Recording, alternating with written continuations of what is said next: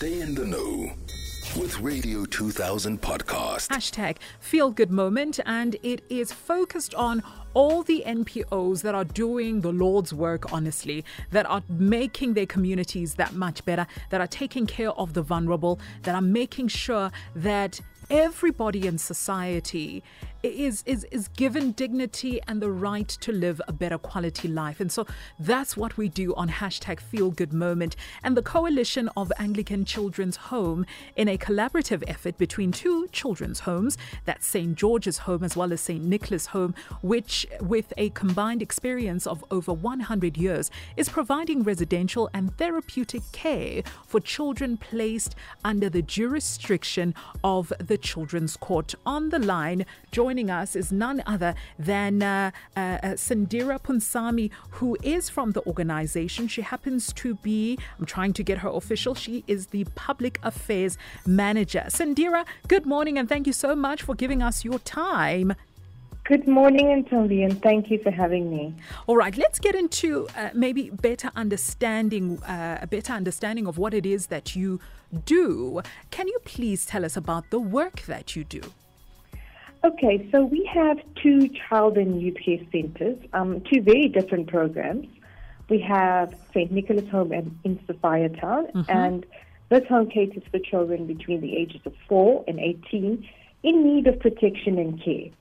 Um, and then on the other hand, the St. George's Home in Kempton Park focuses on youth and young people between the ages of 14 and 18, and even in some cases extending to the age of 21. Yeah. Um, and this program primarily focuses on independent living skills, um, and the purpose is to empower these young people with essential educational, vocational, and life skills so that they are able to find employment and support themselves and be productive members of society. Because yeah. in, in almost every single case of these young people, they don't have a family to go back to, so they have to be independent.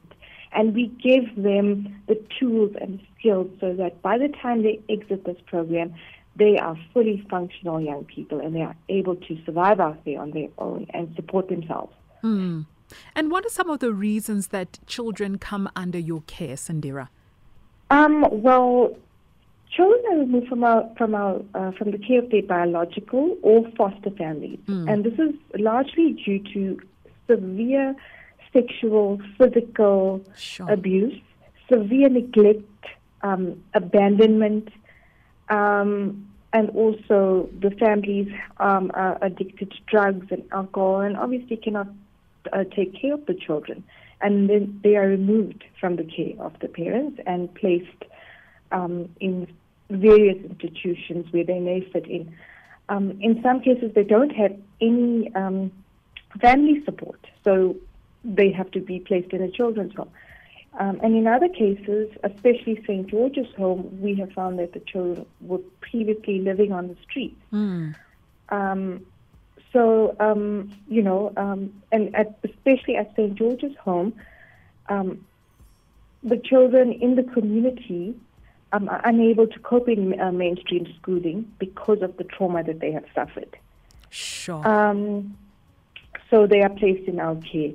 Um, St. George's Home also offers children within the community that live in, in, in normal homes mm. an opportunity to uh, do our ABET to, to come in and, and, and train in our ABET Center. So they can also benefit from the program. Mm. Um, Sandhira, let's so, talk a bit about the older children, I, I, and I'll get to the younger ones in a bit. You know, they come from different circumstances. Some um, were living on the streets. Some have mm-hmm. learning challenges. Uh, uh, you know, so they come with, with with all sorts of things, and you welcome them into this home. What happens um, once they are done with school? Okay, so we have an exit program. So they don't just leave the program once they are done. Mm. They have quite a good support system, and we work with a number of service providers that assist us with finding these children or young people a job, mm. uh, with helping them, um, you know, start up, um, but also those who um, have finished their ABET courses and their vocational training. We have something in, in the home called the Independent Flat Program. It is a cottage on the property mm. where four children at any given time live in that property. They are given a stipend. So they are responsible for budgeting and buying their own um, needs for their for their home and, and managing their expenses. So already we're teaching them that, that skill to be independent. Yeah. Um, at the same time, we, we work with these with other service providers to place them in a position of their choice or where they would fit in so that they can start earning income. Mm. Um, that is, uh, and, and, that is that. Sorry, that is in you know uh, in the event, obviously, whether they have family or not, we still give them that skill. Uh, most of them do have families that they go back to. For example, uh, an older brother, an aunt, or an uncle, something like that. So we ensure that they are placed uh, in proper care once they have exited the program, or they have the proper means to live once they have exited the program. Mm. And the little ones, what does their daily routine look like at the center? Okay. Well, the little ones at St. Nicolas Home, they um, it's residential care, pure residential care. They go to school in the mornings, um, like normal. Come home in the afternoons, and they do their homework. They have lunch.